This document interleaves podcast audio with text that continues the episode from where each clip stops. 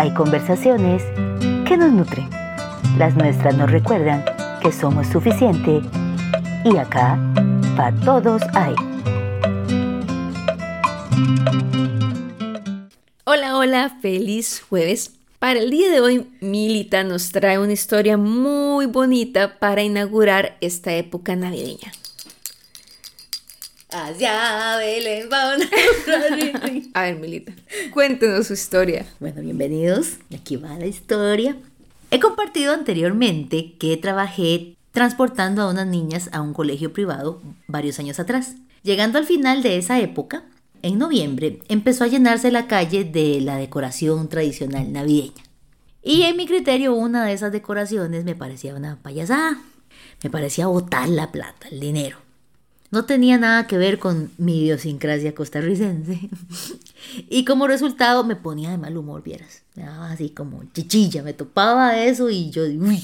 Esa decoración era y es los cuernos de reno en los carros. De hecho, a mí me hacía mucha gracia que Mili le molestara tanto esto. Al punto que, como buena amiga que soy, se me ocurrió la maldad de comprar unos y ponérselos al carro. Solo para oírla decirme, ¡da gracia! Pero después la vi refunfuñar y se me pasó la idea. Le pasó la de la rana. Ese tema, aunado a la cantidad de congestionamiento vial que hay para esa época, no me ayudaba para nada a tener una actitud positiva y llevadera con algo que no tenía poder alguno de cambiar. Así que decidí cambiar de actitud. Y es que cambiar de actitud es como tener unos lentes, por ejemplo, unos lentes amarillos y luego cambiarlos por unos lentes azules. Miramos todo de una manera distinta y también nos cambia a nosotros. Es como pasar de Hulk a Bruce Banner o viceversa. Nos puede convertir en una persona maravillosa o en alguien totalmente detestable. Así es. Y en la búsqueda de cómo cambiar de actitud, vino a mi memoria un juego que unos amigos tenían con sus hijas. Ellos le llamaban contar bochos. Para que nos entiendan un poquito, en Costa Rica le decimos bochos a los autos de la Volkswagen, modelo escarabajo. Yo recuerdo este juego. Uno le anuncia a los pasajeros que están con uno en el viaje que cada vez que vean un bocho deben llevar la cuenta y quien cuente más gana. Eso sí, si ven un bocho color negro, la cuenta vuelve a cero. Exactamente, ese jueguito era. Pero yo lo simplifiqué un poco. La idea era contar con las niñas cuántos carros disfrazados de reno nos topábamos hasta el día final de clases. Y pasé de amargarme por una costumbre ajena a mí a disfrutar de ver las niñas alertas durante el viaje, de ser contagiada con su entusiasmo, al decirme que añadiera a la cuenta 3 renos más, porque cuando salieron el fin de semana los vieron y los mantuvieron en la cuenta. Cositas. Incluso yo llegué a celebrar sola cuando iba de vuelta para la casa después de una jornada de trabajo y veía alguno en el camino. Incluso seguí contándolos después de terminar las clases. Hasta enero llegué a contar renos. Yo creo que conté más de 400 esa vez. Y los años que han seguido aquí en Renos, ¿verdad? Que no salga de los oyentes de Para Todos Ahí. Sigo contándolos. Ya llevo 4 este año. Hoy cada vez que me topo con un Renocar o Renobike, recuerdo a esas muñequitas y celebro haber podido hackear mi cerebro para cambiar de actitud. Mi salud gastrointestinal lo agradeció mucho.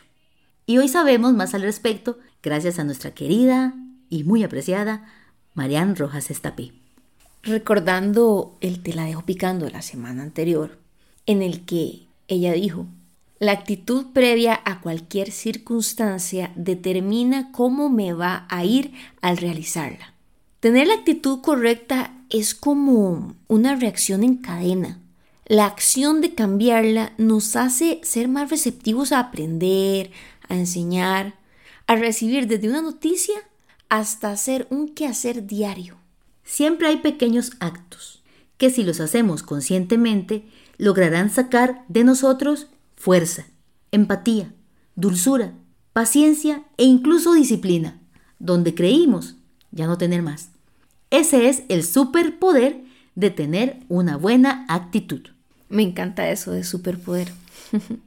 Hay otra cosa que me gustaría mencionar Y es que nosotros estamos en poder de este cambio de perspectiva. Es una decisión nuestra, por lo que está solo en nuestras manos la elección. Gracias por escucharnos. Les invitamos a contarnos qué episodio ha resonado en su vida. Y nos encantaría que nos compartieran alguna anécdota que ustedes consideren ilustre algún principio que hemos compartido por acá. Nos encantaría leer más de ustedes. Hasta la próxima. Bye. Hay ideas, frases o palabras que nos generan preguntas o nos llevan a respuestas, porque quedan ahí en nuestra cabeza rebotando cual bola en una cancha de juego. Esta es nuestra sección, Te la dejo picando. Miguel Ruiz dijo: una verdad sobrevive aun si no creemos en ella. Una mentira necesita que creamos en ella, si no desaparece. Esta frase me hizo recordar lo importante de ser auténtico. Hablaremos de esto en nuestro próximo encuentro. Te la dejo picando.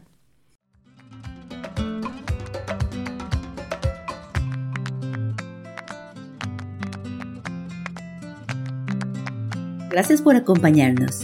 Nos encontramos la próxima semana. Te recordamos que en Instagram y Facebook somos Identidad para todos ahí.